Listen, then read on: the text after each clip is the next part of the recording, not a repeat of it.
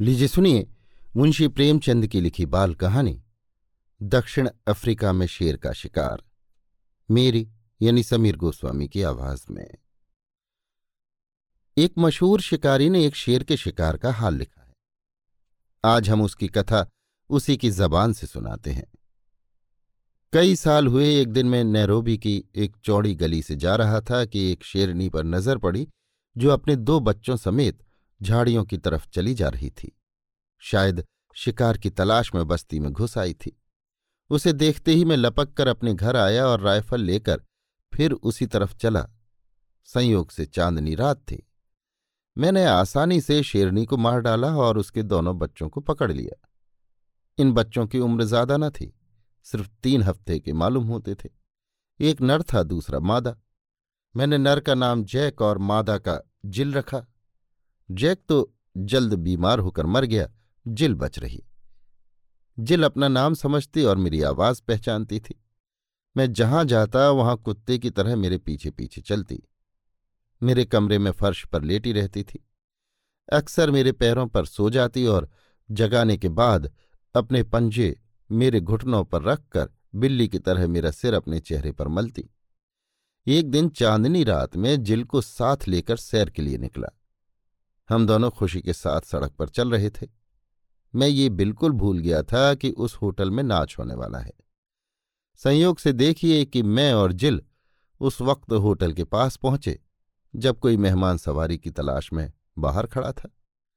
उसने जब देखा एक शेरनी सड़क के बीचों बीच उसकी तरफ़ चली आ रही है तो वो इतना घबराया कि बयान से बाहर होकर सामने की तरफ़ बेतहाशा भागा।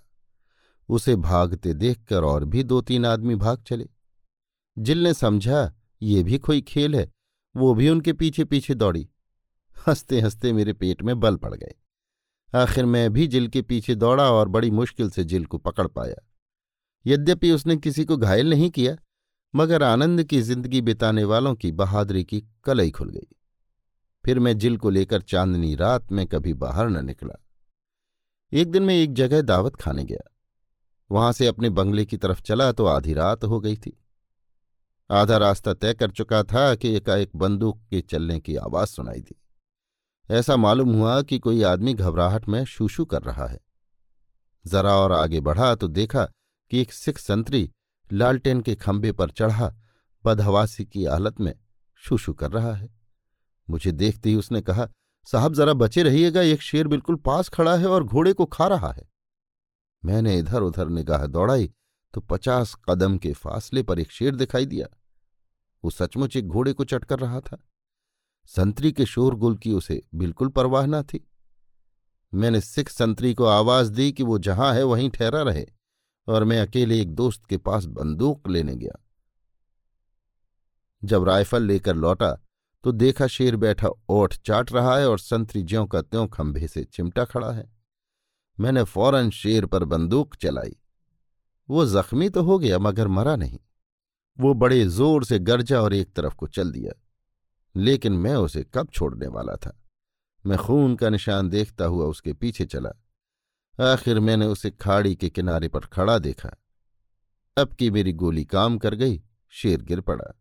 मैं खुश खुश शेर के पास गया और उसे देखते ही पहचान गया। वो मेरी शेरनी जिल थी। अभी आप सुन रहे थे मुंशी प्रेमचंद की लिखी बाल कहानी, दक्षिण अफ्रीका में शेर का शिकार। मेरी यानी समीर गोस्वामी की आवाज़ में।